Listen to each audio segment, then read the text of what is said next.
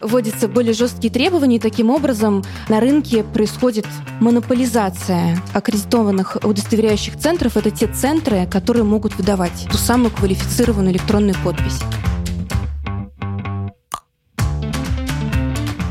Здравствуйте, с вами Алрут и подкаст «Разбираем на практике». В серии дискуссий мы будем обсуждать правовые вызовы, с которыми сталкивается бизнес, и вместе с экспертами анализировать значимые кейсы. В этом выпуске мы поговорим об электронной коммуникации в коммерческих отношениях, о вопросах организации электронного документа оборота в условиях цифровизации бизнеса и повсеместного перехода на удаленный режим работы. Сегодня в эфире с вами Мария Асташенко, это я, партнер коммерческой практики Алрут, Ксения Ерохина, старший консультант практики, и Наталья Башмакова, старший юрист коммерческой практики Алрут.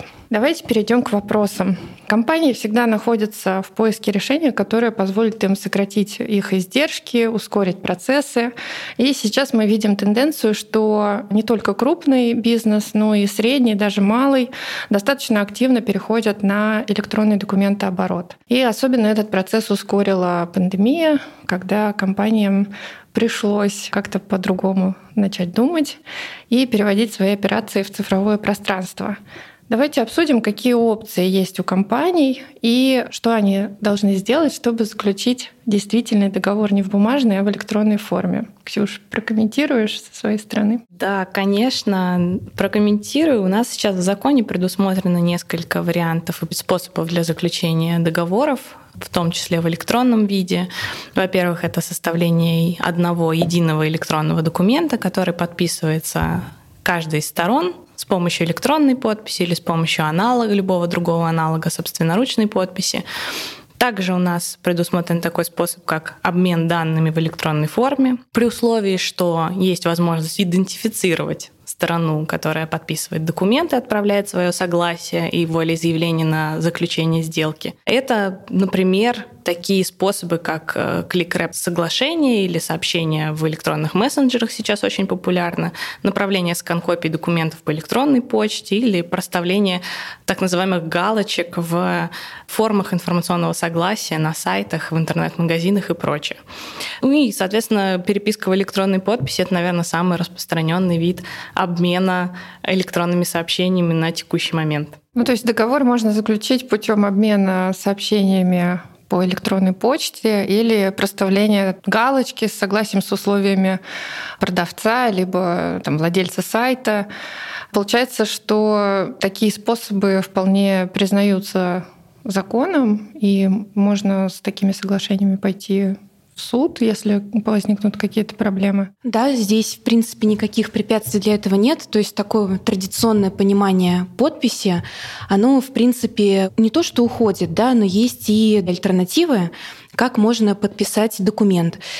Те же самые, как Ксюша сказала, согласие в клик рэп-формах, также обмен письмами, сообщениями, в том числе в мессенджерах. В принципе, с этим можно идти в суд и говорить о том, что договор был заключен.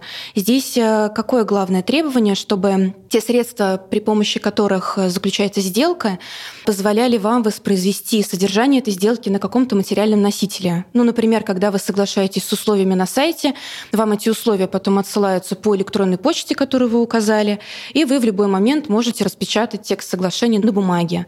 И второй, э, не менее важный, наверное, один из самых важных факторов, это то, что когда вы используете используете такие электронные средства для назовем подписания и предоставления согласия с условиями сделки, важно, чтобы э, тот, кто проставляет это согласие, мог быть также идентифицирован. Это то, о чем говорила Ксюша также до этого, и при этом может быть использован абсолютно любой способ. Если говорить про электронную коммерцию, очень часто пользователя просят указать свой имейл, туда высылается верификационная ссылка, по которой надо пройти, либо отсылаются какие-то проверочные коды на мобильный телефон, и таким образом бизнес пытается подтвердить конкретную личность, которая в дальнейшем проставит галочку. Если вот все эти условия соблюдаются, то нет никаких препятствий говорить то, что сделка не была заключена. Спасибо. Вы еще сказали, что можно обменяться электронными письмами. И это будет тоже приравнено к заключению договора. Это очень привлекательно звучит, просто и дешево. Есть ли какие-то сложности, которые возникают на практике, и как их можно преодолеть? Ну да, действительно, обмен электронными сообщениями через электронную почту — это, наверное, самый популярный способ э, электронного взаимодействия между странами. Ну, по крайней мере, до наступления пандемии, когда особую популярность приобрели сервисы создания электронной подписи. Но мы, наверное, попозже об этом поговорим. Именно обмен э, электронными письмами, он вытекает из э, наших правил статьи 434 Гражданского кодекса, которая предусматривает, что стороны вправе заключить соглашение путем обмена электронными документами. Так вот, с учетом судебной практики и толкования нашего законодательства, обмен электронными сообщениями по электронной подписи как раз и попадает под вот это вот определение обмена электронными документами. Само сообщение будет являться электронным документом в этом случае. Но, как мы уже говорили, очень важно в этом случае обеспечить, что обе стороны такого взаимодействия надлежащим образом идентифицированы, то есть они понимают, от кого исходят документы и что там содержится, и есть определенная волеизъявление стороны на то, чтобы такое сообщение направить. И поэтому для использования такого средства электронной коммуникации мы очень рекомендуем непосредственно в договоре между сторонами предусмотреть возможность использования электронной почты, определенных адресов сторон для электронной корреспонденции. Если такие адреса, конкретные адреса или доменные имена почтового идентификатора стороны будут указаны в договоре, это, конечно, обеспечит ну, по крайней мере, повысит шансы сторон в случае спора в суде доказать, что договор был отправлен конкретной стороной, получен другой стороной, и, соответственно, вместе эти документы составляют единое соглашение с волеизъявлением обеих сторон на заключение договора. Конечно, для целей обмена юридически значимыми сообщениями рекомендуется использовать корпоративные домены, которые могут быть дополнительно защищены со стороны э, корпораций и, соответственно, не допускают несанкционированный доступ к таким электронным э, почтовым адресам. В противном случае при использовании публичных доменов, конечно, очень много практики э, спорной возникает в судах по вопросам идентификации и верификации пользователей, которые имеют доступ к таким почтовым адресам. Поэтому вот да, наши рекомендации такие. Во-первых, не использовать публичные домены, а во-вторых, всегда договариваться непосредственно в договоре о том, какие конкретные электронные адреса будут использоваться сторонами для цели электронного взаимодействия. Здесь еще важно добавить, что надо не только договориться, но на самом деле использовать такие адреса, потому что иногда мы встречаем то, что стороны вроде как формально сказали, что направляем мне сообщение вот по этому адресу, подписанный скан, а при этом на практике используются абсолютно другие адреса. Понятное дело, что это не говорит э, автоматически о том, что договор не заключен или стороны не достигли какого-то согласия, но, опять же, для того, чтобы минимизировать риски, и если дело дойдет до суда, были достаточные доказательства того, что сделка на самом деле заключена, мы призываем использовать те адреса, которые вы указали в договоре. Угу, спасибо. Мы уже несколько раз упомянули такие слова, как идентификация, верификация. Давайте поговорим, как это происходит, что такое вообще электронная подпись, какие есть э, ее виды, в чем особенности там, простой электронной подписи или каких-то других видов. Ну, электронная подпись, э, если простыми словами, это аналог собственноручной подписи. Она создается при помощи различных технических средств и позволяет таким образом подтвердить, что она создана определенным лицом и таким образом идентифицировать лицо, которое эту подпись использует и проставляет. В законе электронная подпись делится на несколько видов. Есть простая подпись и есть усиленная. Усиленная, в свою очередь, делится на неквалифицированную и квалифицированную. Главным отличием, которое отличает простую и усиленную электронную подпись, состоит в том, что, как следует из самого названия, усиленная предоставляет э, большую защиту той информации, которая этой подписью подписывается. Так, если простая подпись позволяет нам только определить лицо, которое эту подпись использует. Усиленная подпись предоставляет нам возможность также проверить, носились ли какие-то изменения после подписания информации или нет. Если говорить про простую подпись, то это обычные пароли, логины, смс-коды, которые могут э, приходить на телефон. И простая электронная подпись э, может использоваться либо в случаях, которые напрямую предусмотрены в законе, Отдельное регулирование – это банковское регулирование. Так, акты Центрального банка могут устанавливать определенные случаи, когда может использоваться простая подпись. И самым популярным вариантом, когда вы можете использовать простую электронную подпись, это соглашение об использовании этой подписи с вашим контрагентом. В законе особо нет случаев, когда бизнес может использовать простую электронную подпись в рамках своих взаимоотношений. Поэтому стороны заключают так называемые соглашения об электронном взаимодействии, в рамках которого прописывают определенные условия.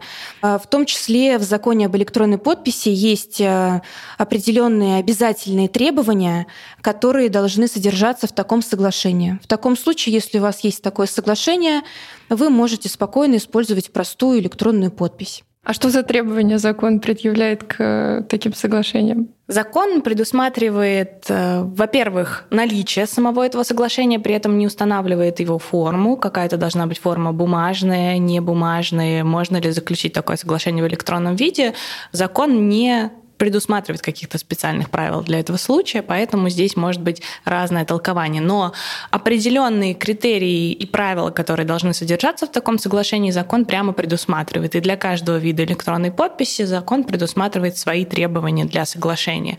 Так, для простой электронной подписи закон предусматривает, что в этом соглашении стороны должны договориться о правилах идентификации стороны, которая подписывает договор, именно каким образом эта простая электронная подпись будет содержаться или в самом документе электронном или каким-то образом прикрепляться к документу, который направляется в электронной форме. И второе обязательное правило — это наличие обязательств по конфиденциальности обеих сторон. Стороны должны принять на себя определенные обязательства, связанные с сохранением конфиденциальности ключа доступа к проверке или простой электронной подписи, которая используется. В данном случае, если мы, к примеру, рассматриваем обмен электронными сообщениями по электронной почте, то в этом случае обязательства по конфиденциальности ответственности стороны должны принять на себя в отношении связки их аккаунт, то есть их логин и пароль для доступа в почтовый ящик. То есть, соответственно, если это будет закреплено в договоре, то правила и требования закона будут выполнены. Правильно я понимаю, что если мы используем такие виды заключения договоров, то, в принципе, обмен электронными сообщениями будет приравнен к бумажной форме, и по силе будет такой же. Или нужно дублировать еще на бумаге? На самом деле, как раз для этого и используются электронная подпись и электронные аналоги, собственно, ручной подписи, назовем это так, для того, чтобы избежать задваивания документов в бумажном виде и в электронном виде. То есть электронный документ, он изначально создается в цифровом пространстве и не требует воспроизведения такого документа в бумажном виде. То есть, соответственно, если стороны все правильно сделали в соответствии с требованиями закона, предусмотрели все правила электронного взаимодействия в своем соглашении об использовании простой электронной подписи, то требование о дуплицировании документов в бумажном виде, оно исключается. То есть документ будет валидным, эффективным и действительным, если он заключен в электронном виде, подписан электронной подписью, и стороны, соответственно, таким образом подтверждают свое волеизъявление на заключение договора. В бумажном виде такие документы не нужно воспроизводить. Понятно, спасибо. А любые соглашения можно так подписать по e-mail? Ну, на самом деле закон у нас предусматривает определенные ограничения, то есть у нас есть исключение из э, правила об использовании электронной подписи, когда договор прямо по закону должен быть, или там, документ юридически значимый должен быть оформлен в бумажном виде. Но при этом есть определенные практические сложности для документов и договоров, которые требуют специальной формы. То есть когда требуется не простая письменная форма, а, к примеру, необходима регистрация договора для того, чтобы придать ему юридическую силу, или нотариальное удостоверение документа. Вот в этом случае, несмотря на то, что прямого запрета на оформление таких документов в электронном виде закон не содержит, с практической точки зрения заключить такие договоры в электронном виде может быть затруднительно. Я так понимаю, что в последнее время бизнес часто использует разные платформы, сервисы, которые позволяют использовать какой-то аналог подписи и верифицировать э, лиц, которые подписывают договор. Есть такие продукты, как DocuSign, AdobeSign, другие. Насколько вообще использование таких сервисов по российскому закону валидно и признается, и насколько такие договоры будут исполнимы с точки зрения именно российского права? Опять же, наверное, стоит начать с того, что в законе нет прямого запрета на использование каких-либо сервисов онлайн-платформ или экосистем для создания электронной подписи. Поэтому по общему правилу использование таких платформ возможно. Здесь встает вопрос о том, как конкретная электронная подпись или вот эта платформа для генерации электронной подписи будет квалифицирована с точки зрения российского права. Сейчас действительно очень популярен стал DocuSign и Adobe Sign на самом деле тоже, которые по критериям техническим попадают под усиленную неквалифицированную подпись, потому что они позволяют путем криптографического преобразования информации проставить электронную подпись именно вот в виде шифрования документа. То есть с помощью такой подписи можно как договориться об идентификации сторон, так и удостовериться, что в документ после его подписания не вносились изменения. Это большое такое, наверное, отличие простой электронной подписи от усиленной электронной подписи, о чем говорила Наташа. Так вот, с точки зрения технической, все платформы, которые сейчас популярны типа DocuSign, они именно технически относятся к усиленной неквалифицированной электронной подписи. Но проблема сейчас в том, что такие платформы, они в основном иностранные. А для иностранных средств создания электронной подписи у нас есть определенные специальные правила в законе. Раньше, до вступления в силу изменений, требовалось только техническое соответствие признаков иностранной электронной подписи российским электронным подписям для того, чтобы признавать их квалификацию и э, как они между собой соотносятся.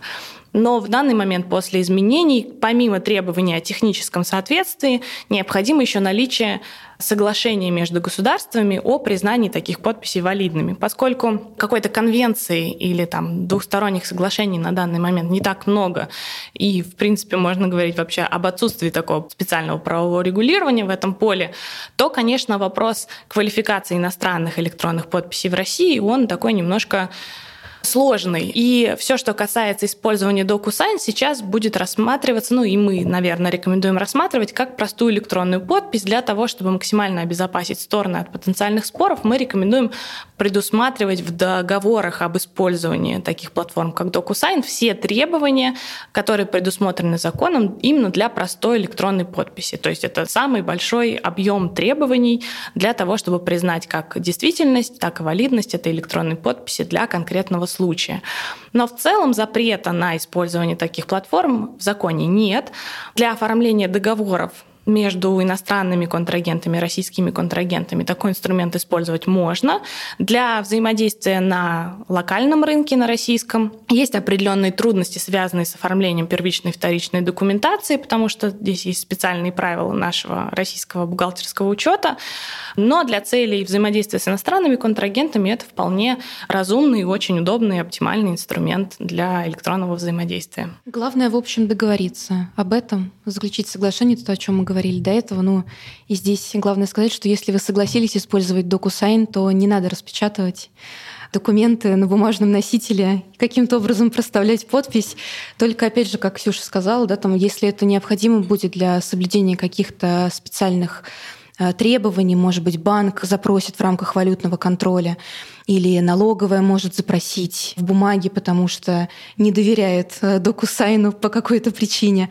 Но нету никакой необходимости распечатывать и дублировать то, что вы подписали в DocuSign на бумаге. Я бы даже сказала, что ни в коем случае не нужно совмещать одновременно электронную подпись и собственноручную подпись, потому что таким образом закон не работает. У нас невозможно подписать один документ одновременно и электронной подписью, и собственноручной, потому что электронный документ, он предполагает, что он создан в цифровом виде, а не на бумаге.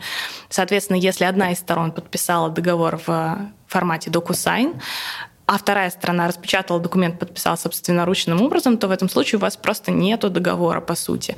Вам придется продублировать это еще как-то, к примеру, обменяться сканами или сделать еще какую-то дополнительную операцию, что, во-первых, сложно, накладно, дополнительные усилия требует и в целом создает такую неопределенность немножко с точки зрения действительности и эффективности этого юридического документа, который вы подписали. Поэтому так лучше, конечно, не делать. Уже несколько раз звучала квалифицированная электронная подпись. Я так понимаю, что у нас с начала следующего года вносятся изменения в закон об электронной подписи. Наташ, можешь рассказать про то, что нас ждет в следующем году или не ждет? Ну, ну, в общем, да, предполагаемые да, изменения, как минимум. Конечно. Э, здесь э, стоит немного рассказать да, про квалифицированную электронную подпись, потому что мы вроде как ее упоминали, но особо про нее не рассказали. Это, как я уже говорила, вид усиленной электронной подписи, создается при помощи криптографии, и это самый защищенный вид. То, что мы говорили с Ксюшей до этого, необходимо заключать соглашение об электронном взаимодействии, или еще что-то, чтобы использовать простую или усиленную неквалифицированную подпись. Такого требования для квалифицированной подписи нет. То есть, в принципе, если у вас, у компании есть квалифицированная электронная подпись, вы автоматически ее можете использовать для цели подписания, и то, что вы подписали, будет приравниваться документу на бумажном носителе, подписанному собственноручно. Здесь э, что стоит сказать про изменения, то, что на самом деле последние полтора, наверное, года происходит очень масштабная реформа, которая затрагивает все аспекты использования электронных подписей. Еще из таких вот масштабных изменений вводятся дополнительные требования к аккредитации удостоверяющих центров. Это уже начало работать, насколько я помню, с июля 2021 года. То есть эм, сейчас э, вводятся более жесткие требования, и таким образом на рынке происходит монополизация аккредитованных удостоверяющих центров. Это те центры, которые могут выдавать ту самую квалифицированную электронную подпись. И на текущий момент, насколько я знаю, то, что уже у больше чем 100 аккредитованных удостоверяющих центров аккредитация была отозвана, у многих удостоверяющих центров аккредитация приостановлена, и вообще с 1 января 2022 года, если удостоверяющий центр не переподтвердил свою аккредитацию, то, в принципе, он действовать не может. Здесь также стоит отметить то, что с 1 января 2022 года вводятся обновленные правила того, как квалифицированная электронная подпись будет использоваться. То есть если раньше квалифицированная подпись выдавалась на юридическое лицо, и от имени юридического лица мог действовать любой сотрудник. Главное, что на него эта квалифицированная подпись выдавалась. Сейчас вводятся определенные изменения, и квалифицированную подпись от имени организации может получить только генеральный директор, то есть лицо, которое действует без доверенности. Если, например, главный бухгалтер или какое-нибудь еще лицо, которое генеральным директором не является, захочет действовать от имени организации, ему придется отдельно получать квалифицированную подпись на себя, как на физическое лицо. Это можно будет получить в любом коммерческом аккредитованном удостоверяющем центре. При этом еще дополнительно такому лицу нужно будет иметь так называемую машиночитаемую доверенность. Как эта машиночитаемая доверенность будет использоваться, в каком формате и тому подобное, сейчас активно разрабатываются меры правительством. Но, насколько нам известно, возможно вступление в силу вот этого изменения по поводу использования квалифицированных подписей э, может быть отложен до 2023 года. Вот мы сейчас ждем каких-то изменений в закон. В 2022 году это будет такая добровольная история, вот насколько по слухам и то, что пишет пресса, а с 23-го это уже будет обязательное измененное использование квалифицированной подписи. То есть на самом деле это такая довольно-таки сложная, запутанная история. Многие вопросы отведены на откуп под законным нормативным актом. В этом разбираться еще и разбираться. Поэтому на самом деле это масштабная история, которая очень многие моменты меняет. Ну, то есть использование квалифицированных электронных подписей у нас еще пока только в будущем. Ну, можно сказать, что да. Хорошо. А, ну, измененные, измененные использование. Да, да, да. Предположим, компания хочет избавиться от бумаги в своих процессах и перейти на электронный документооборот полностью а может быть частично в отношении каких-то процессов. Можете рассказать, что ей нужно сделать там на организационном уровне для того, чтобы вот запустить этот так называемый электронный документооборот? Наверное, начать нужно, конечно, с инвентаризации того, что вообще в принципе в компании есть, какие процессы есть, как они строятся. Возможно, какое-то количество электронных подписей уже используется внутри компании и даже как-то неосознанно сотрудниками, в том числе согласование документов по электронной почте, о чем мы уже много говорили. Поэтому для начала нужно, конечно, провести такую своего рода инвентаризацию, понять, по каким направлениям нужна электронная подпись, нужна оптимизация документа оборота, либо на всю деятельность компании, либо на какие-то определенные аспекты деятельности. Также нужно понять, с кем компания взаимодействует, с иностранными контрагентами, с российскими контрагентами, какими документами планирует обмениваться в электронном виде. После этого необходимо понять, какие виды электронной подписи компании нужны для целей того, чтобы вводить этот электронный документооборот. Для российских компаний наличие усиленной квалифицированной подписи это, наверное, уже не новость, поскольку идет такая тенденция к тому, что усиленная подпись будет использоваться для взаимодействия с органами государственной власти, то есть для налоговых целей, для учетных целей. Усиленная квалифицированная подпись уже давно используется, и, скорее всего, в какой-то момент мы придем к тому, что другим каким-либо образом, кроме как с использованием усиленной квалифицированной подписи, сдать налоговую отчетность, э, взаимодействовать с налоговой инспекцией и прочее, будет практически невозможно.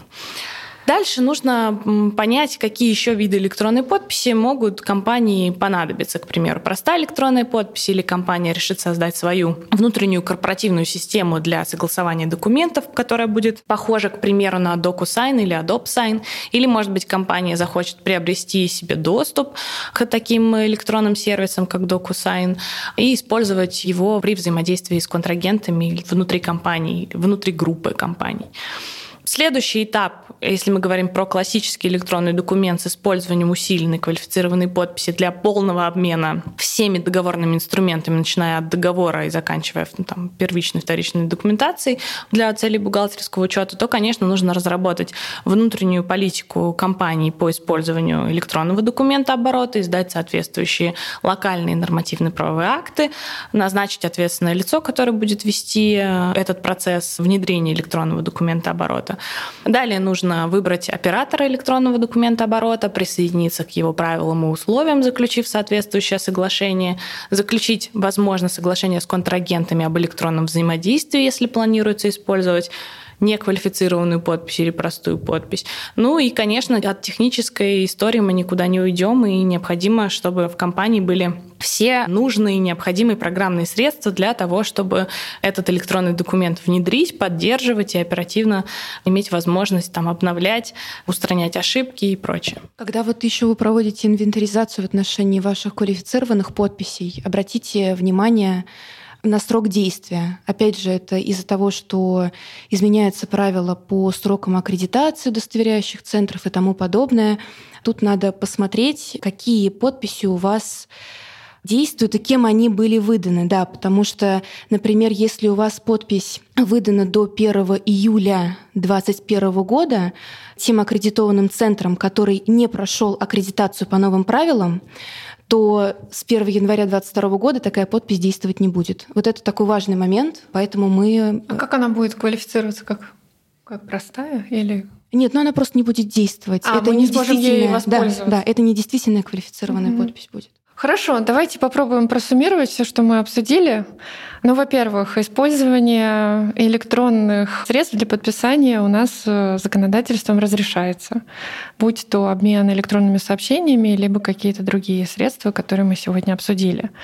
Во-вторых, э, для договоров используются три вида подписей. Это простая, усиленная неквалифицированная, усиленная квалифицированная подпись, которая является самой достоверной и самой защищенной. Если вы планируете использовать для подписания электронных документов электронную подпись со своими контрагентами, то в договоре необходимо предусмотреть условия о том, что вы признаете юридическую силу такой коммуникации, указать адреса имейлов, которые будут использоваться, при этом лучше избегать использования публичных доменов типа Gmail, Mail и так далее.